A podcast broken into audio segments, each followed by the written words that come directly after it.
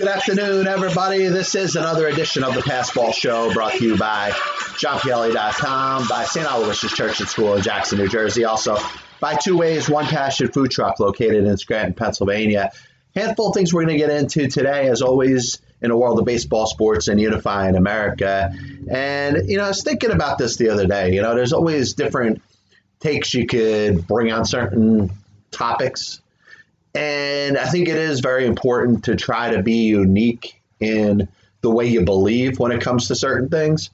But I think there's a line where, in some cases, you go a little bit too far to try to stay away from the view of the general public. And I think this happens a lot in the world of sports. Obviously, happens in different uh, you know ways when it comes to the news, whether you're talking about current events or politics. You know, you hear people kind of with the same narrative saying the same thing, repeating the same views on things over and over again. And what you want to do is you want to have a little bit of a different look to it. If you're reporting something or if you're discussing something or if you have a talk show like I do, you you want to bring some unique points when it comes to stuff. But the best advice I could give is try not to go too far. Sometimes something's going to come up and you're going to agree. And if you think of a couple things I'm going to bring up in the show today, we're going to talk a little bit about Curt Flood and whether he deserves a case for the Hall of Fame. And we'll break down his playing career. We'll break down, obviously, all the different things that he means to the game as a pioneer and whether there is room in the Hall of Fame for somebody like Curt Flood, whose sacrifice is something that really did lead to free agency and the abolishment of the reserve clause, even though it didn't happen a couple years until a couple of years later uh, in the mid to late 70s. I want to talk about Tom Brady, which is what I'm going to start by talking about today. Um, it, it's very easy to say uh, he's either going to stay in New England or he's going to go somewhere else. And it, the, bringing this up in a certain way almost seems like sacrilegious that he would choose to leave a place like New England, where he spent the past 20 years, has won six Super Bowls, has been to nine Super Bowls. The connection between him and Bill Belichick, the greatest combination of quarterback and coach in the history of the sport. So you say, why would he leave there? And I think only Tom would really know the answer. I think part of it is the opportunity to test free agency, something he hasn't done over the course of his entire NFL career. And the other side of it may be the willingness of the New England Patriots to want to move on. At some point, there's going to be a Belichick in New England without Tom Brady. And Tom Brady, whether he wants to play until he's 45, whether he decides somewhere along the road that he wants to play until he's 50, he's going to be done playing football likely while while Bill Belichick, his longtime coach with the New England Patriots, is still coaching. You almost saw that happen a couple years ago. Jimmy Garoppolo was kind of being groomed as the heir apparent to Tom Brady, he ends up getting traded to the San Francisco 49ers. It's Jimmy Garoppolo last year that's in the Super Bowl and not Tom Brady. Does Bill Belichick look back at it and say, hey, if Garoppolo was his quarterback, would the Patriots be back in the Super Bowl? I don't know. But you, you understand that the shelf life of an NFL quarterback, even an all time great, which Brady is, is not going to last forever. So the question is obviously, and it's a big deal because you're looking at a quarterback that has accomplished more in regards to winning and getting to Super Bowls than any other player at his position in the history of the sport. We know the value of the quarterback position in a National Football League. It's it's different than a star running back. It's different than a star wide receiver or a linebacker or a defensive back. A star quarterback trumps that of any other position in a National Football League. So when you do things in regards to winning, and listen, Tom Brady wasn't the only reason that the Patriots won six Super Bowls and were in three others. But when you're a quarterback in that many Super Bowls and win that many Super Bowls, you know, you've done things that have not been done before in the sport. New England, Boston, at some point, will get used to having a different quarterback there. Now, does that mean that the New England Patriots are going to draft the next quarterback? Are they going to go out there, let's say, with a Ryan Tannehill or Teddy Bridgewater type and have that guy run the offense next year? I don't know. I think a lot of it's going to come up to Brady, but to, to me, the, the difference there and the one thing that really isn't going to be brought out in the general public, and it probably bothers a lot of talk show hosts and a lot of reporters and a lot of people in the media, is that you're never going to really know New England's side when it comes to this. Is New England ready to make that clean break right now? And maybe they're encouraging Brady to go sign with another team. Maybe they don't make him the contract offer that he's looking for. Maybe the extra details, the different things that Brady would want. Say, hey, you know, I need another receiver. I need another offensive lineman. These are players that I need to have on my team to be able to succeed. Well, if the Patriots give him 30, you know, plus million dollars a year, even if it's just for one year, that's going to put the Patriots in a, a difficult situation from a, a, salary cap standpoint. So it is confusing, but you know Brady is testing free agency, and obviously there's going to be teams that are going to be interested in Brady. Not that this hasn't been spoken about before, but buyer beware. You know, you don't want to necessarily invest in a quarterback that's been to nine Super Bowls and has won six for what he did before you want to have a reasonable understanding or a reasonable belief that he could bring the play of your team to the next level. So if I'm the Tennessee Titans, I don't know if I'm necessarily going out of my way to try to bring Tom Brady in. And it's not that Tom Brady, you know, wouldn't do well. Hey, maybe with a little bit more of a chip on his shoulder coming off of statistically his worst season, if he's wearing a different uniform, maybe he is motivated enough to bring his game up to another level. But the one person that never loses in these battles is a person by the name of Father Time. And Father Time catches up to everybody. Father Time is caught up to every great that has ever done anything. Unfortunately, you get older. When you're an athlete, you could only perform at an elite level to for a certain amount of period of your life. And last year you saw a decline on play or on the field from Tom Brady that you hadn't seen before. And I do think that's something that has to be understood if you are a team that may want to go out there and make the splash and make Tom Brady your quarterback next year. Now, the one thing that does have to get brought up is the fact that if Tom Brady leaves and plays in Las Vegas next year for the Raiders, in Los Angeles next year for the Chargers, in Tennessee next year for the Titans. It's not like he's doing something that's completely sacrilegious. There's been a ton of great NFL quarterbacks that have ended their career or have decided to move on to other teams. One of them is Peyton Manning. Peyton Manning had a second career in Denver. Now he was a little bit of a unique situation. Uh, you know, the major surgery he ended up having on his back, which cost him a full season. And the Patriots ended up, I'm sorry, the Colts, I stand corrected. The Colts with the worst record in the NFL, getting the number one pick and drafting themselves Andrew Luck, kind of expedited Peyton Manning leaving the Indianapolis Colts and heading over to the Denver Broncos. But there's been other great quarterbacks that have finished their career in other places. A guy by the name of Joe Namath, who forever is going to be remembered as the New York Jets quarterback, the elite. If you're going to choose one quarterback in the history of the franchise to lead the New York Jets franchise, it would be Joe Namath. He's always going to be remembered as a Jet. But the last year of his career in 1977, he spent it with the Los Angeles Rams. Johnny Unitas, who's always going to be remembered as a Baltimore Colt, spent the last year of his career with the San Diego Chargers. And there's obviously other quarterbacks that have names to them. Warren Moon, you're always going to think of him, and obviously he's going to continue to be my favorite player or the player that kind of inspired me to become a football fan. I'm always going to remember him as a Houston Oiler. But not only did he become a Minnesota Viking, but he was a Seattle Seahawk, a Kansas City Chief, all before he hung up his jersey and his shoulder pads. Joe Montana. Some people say the best Super Bowl quarterback of all time. Well, in the four Super Bowls that he's played he played in, he won them all. One of the best quarterbacks in the history of the National Football League, no question about it. You know, finished his career with the Kansas City Chiefs. And a little bit was similar to what Manning went through.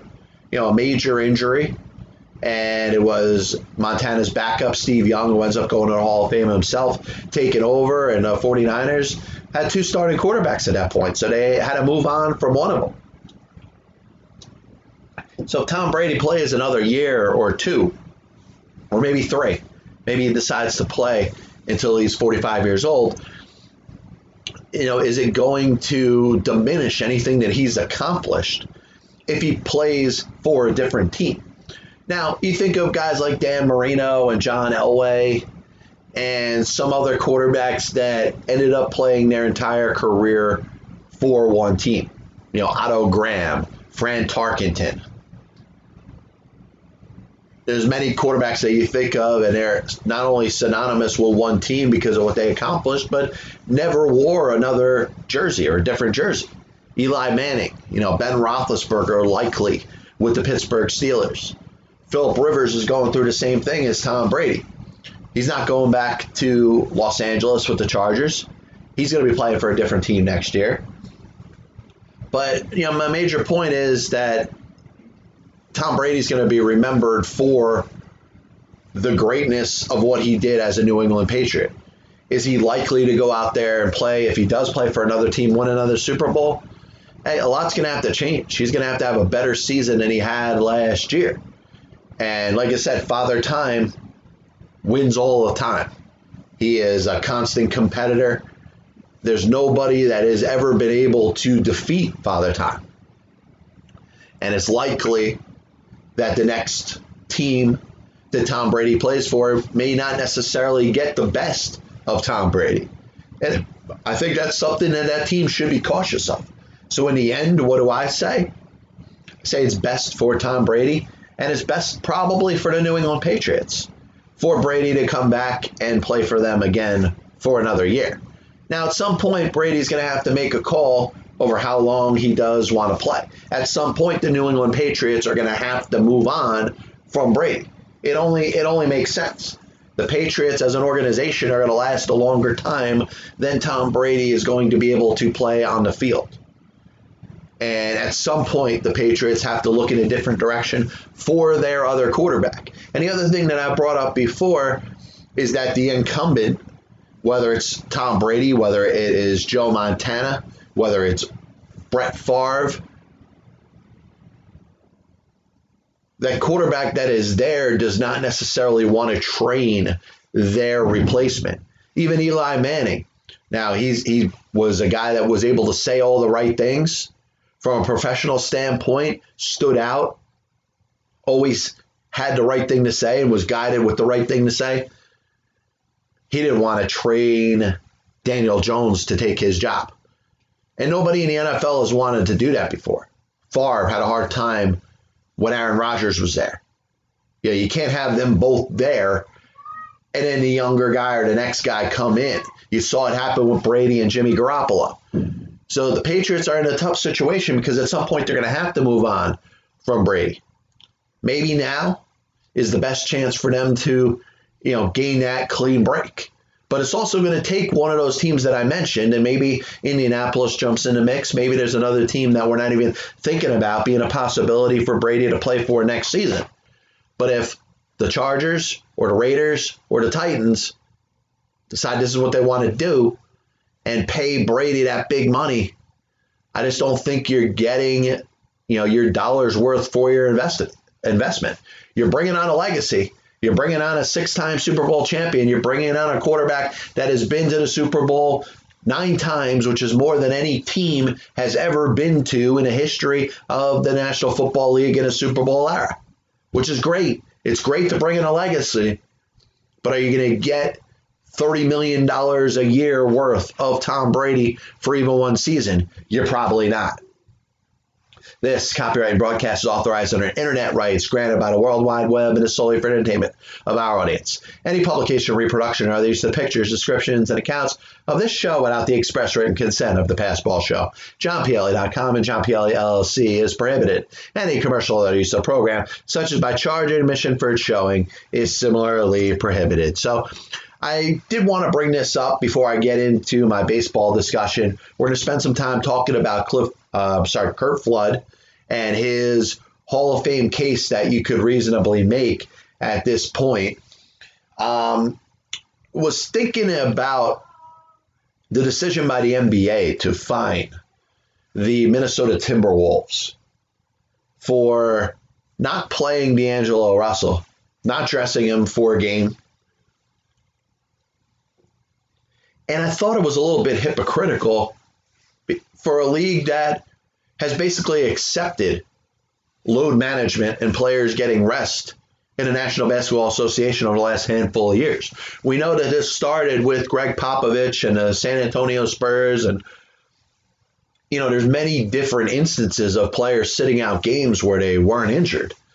Now, because the Minnesota Timberwolves were probably upfront and honest, and said without a doubt that, you know, D'Angelo Russell wasn't hurt, you know, maybe that put them in a position where they were more subjected to a fine by the National Basketball Association if they chose to do it. But I think this is a weak move by the NBA because you're you're watching what's going on in Los Angeles with the Clippers. How many games has Kawhi Leonard missed this year? And because he has an injury past, he's got an excuse. Any game that they want to sit him out, they could say it's because of his injury when he may be considered by a doctor 100%. Now, I think the Timberwolves took this in stride. They stood by their decision. They were continuously honest in the fact that they were stating that Russell was healthy, would have been able to play. It was the team's decision for him not to play. But why why are we singling out the Minnesota Timberwolves, one of the worst teams in the NBA, by the way, and a team that just got Russell in a trade from the Golden State Warriors. You know, the like I said, the Timberwolves look fine here, but the NBA looks weak. Are they going to be selective in which teams they're going to find for players that aren't playing? They may have a harder case against the Los Angeles Clippers by saying Kawhi Leonard's not playing on a given day is it because he's injured? Is it because they're just looking to rest him? Danny Ainge with the Boston Celtics has been very uh, op- open about the fact that load management is something that's important. Mark Cuban, the owner of the Dallas Mavericks, has stated that it, it's important to give certain players rest, particularly on back to back days. So the NBA is kind of in a little bit of a, a conundrum here because they have kind of turned their back on the fact that teams are resting players. And obviously, there's that aspect if you're a fan, if you want to see a National Basketball Association game, what is the biggest draw from, or, oh, you know, to the fans, to the NBA? It's the players, it's not the teams. There's not as much allegiance to particular teams, even though there is, but not as much as there is in football and in baseball and even in hockey. So, you know, NBA fans, particularly younger fans, go to see the players. So, star players are going to continue to be rested while they're healthy. That is depriving fans of the opportunity to see players that they probably bought a ticket to see. So there's that aspect of it. That's the probably the most obvious aspect of it. But what bothers me, and this comes to you know pretty much any sport that we talk about, is I don't like there to be a double standard. I'd like a policy to be enforced one way and be the same for everybody. I don't necessarily think it was in this case. You take a Minnesota Timberwolves team, a team that probably has more of a right to sit whatever players they want. You know, they may want to look at what the floor looks like playing 48 minutes with a certain bunch because they're not going to the playoffs this year. They're looking towards the future more than any other team, or certainly any team that's going to the playoffs. So they should have more of a right if they choose to not play D'Angelo Russell to not be subjected to a fine from the NBA. And like I said, you look at what's happening with the Clippers. The Clippers have a game the other night where everything's clicking on all cylinders. You know why? Because their top eight players are all playing. Now, you want to give them a certain amount of rest, and you want to say that the fact that these players are able to play at such a high level and be at their best when they're on the court together because of the load management and the amount of rest that they're getting? Okay. Like I said, I haven't said anything that has disputed the fact of whether this is working or whether it's not working. It's obviously been something that's been done in the NBA for a while. But where were the San Antonio Spurs getting fines when Gregg Popovich was doing this left and right with his star players for a series of years? How come the Los Angeles Clippers aren't getting fined for their decision to sit certain players? I just don't like the selective enforcement of any rule. And in this case, when it comes to the Minnesota Timberwolves, I mean, this is a team that's going nowhere. This is a team that's not making a run to the playoffs. Why are you going to pick on them? I, I just found it was kind of weird. So as we get into the meat of what we wanted to talk about today, today is this is the Passball Show, brought to you by JohnPielli.com, by Two Ways One Passion Food Truck, located in Scranton, Pennsylvania, by St. Aloysius Church and School in Jackson, New Jersey. Was thinking about the case for Curt Flood to be into baseball's Hall of Fame, and you know, Curt Flood obviously sacrificed what really is the equivalent of the second part of his baseball career to gain freedom, to gain free agency, to earn a chance to choose where he wanted to play and the what we, we would call probably the second half or the twilight part of his major league baseball career. And I look at Curt Flood and I try to say where was Curt Flood at at the time that he chose to challenge the reserve clause and risk probably not knowing at the time that his Major League Baseball career would uh, essentially be over when he decided that he didn't want to accept a trade after the 1969 season from the St. Louis Cardinals to the Philadelphia Phillies. You know, likely he had he had he been successful, he may have had a chance to be a free agent and choose his next employer. Let's say hypothetically he played for the Yankees. I don't know you know what? Uh, what? What do you want? You want to play for the Dodgers? You want to play for the Giants? I don't know where Curt Flood in his mind would have liked to play for. Maybe he just wanted to stay in St. Louis. Maybe he wanted what we call now the Curt Flood rights of the 10 and 5 player, the player that has spent the last five seasons with one team and has 10 or more years of service in Major League Baseball would just want the freedom to say, you know what, I don't want to be traded. Obviously, a lot has happened since then. Free agency is what it is. But one thing that stands out, and it may not have been the fault of Curt Flood, was the fact that after this trade, after he's moved from the St. Louis Cardinals to the Philadelphia Phillies, which, by the way, is right after he won his seventh consecutive gold glove as a center fielder you know his career abruptly ends and he misses the 1970 season as there is a back and forth in regards to his case going to the Supreme Court. He ends up being traded from the Phillies, who he was property of, to the Washington Senators. Opens the 71 season as their starting center fielder, and after 13 games, even after a vote of confidence from manager Ted Williams. And think about it. I mean, geez, if there's anybody that would carry a strong vote of confidence, it's Ted Williams. He decides that you know he's not going to do it anymore. He walks away from the game at age 33. And I think it's easy to look back at his career numbers. Was shy of 2,000 hits over the course of his career. Hit 293 was not much of a power hitter, was not much of a stolen base threat. In fact, was almost caught stealing as often as he was successful in stealing bases.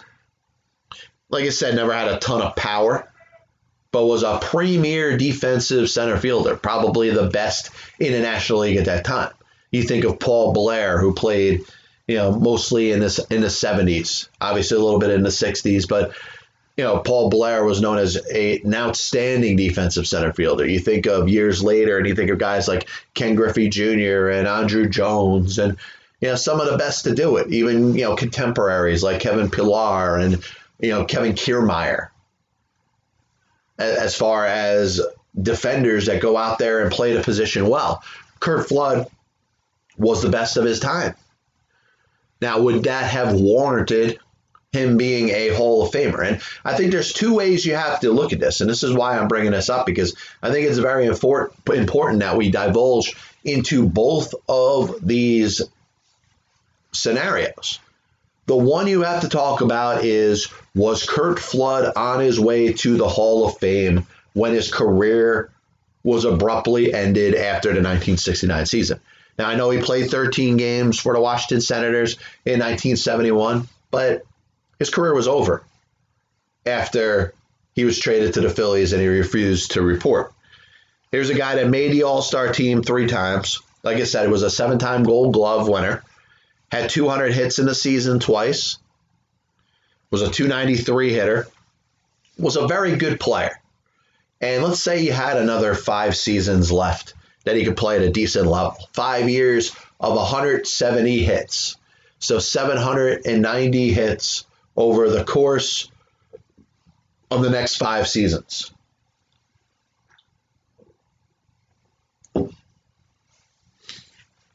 He's at about 2,600 hits. I'll say his batting average slips maybe to 290. You could say that he's probably in a hole very good. And if he maintains his defense as a center fielder, as a premium defender, does it have to go to right field or left field or doesn't spend a couple years in the 70s as a designated hitter, you can make a case that Curt Flood is going to get more consideration for the Hall of Fame. So there's that aspect of what was robbed from him because of his stance and saying, "Hey, I didn't I didn't want to play for the Phillies." His his reasons for not playing for the Philadelphia Phillies that were, you know, number 1 was the control you know, he didn't like to be treated like a piece of property, which many players hated and despised at that time. The reserve clause, something that really binds a player to a particular team, and they are and were treated like a piece of property. When you talk about racism as it applied to the city of Philadelphia. Now, at the time, Bill White had gone from the Cardinals to the Phillies, and he was uh, a him and Flood got along very well. So maybe there was some of, you know, animosity, maybe from Bill White saying, "Hey, I don't, I don't think you're going to like playing in Philadelphia." You know, I've heard a lot of racist taunts. The fans can be pretty rough on the black players here, and maybe that was true. Maybe it wasn't. Of course, if you remember. Uh, the movie 42, the Jackie Robinson movie, and obviously, if you've done any research on Jackie Robinson, you know about Ben Chapman, the Philadelphia Phillies manager of 1947, and the racist taunts that he sent towards Jackie while they were playing, you know, a game. Philadelphia has had its share of great black athletes and probably from a standpoint shouldn't be treated any differently than anywhere else. But there's that of mouth. And Bill White, who was Flood's teammate for a while, ends up going to Philadelphia before may not have had a good vibe playing in the city of Philadelphia. So Flood goes from St. Louis, where he is respected, and maybe the racist taunts are at a minimum, to a place where maybe as he's in his 30s, he doesn't want to hear, you know, the things that the Philadelphia fans could have been saying. So my question is, was Curt Flood on his way to the Hall of Fame? And that's that that to me is a is a difficult question because if you give the answer no, it's like you're disrespecting the man. And that's why I think it's important to bring up the other aspect of Curt Flood and consideration for baseball's Hall of Fame. And that is as a pioneer. And I think you can look at what he accomplished as a player. And unfortunately, as we'll have to put this on pause for a second,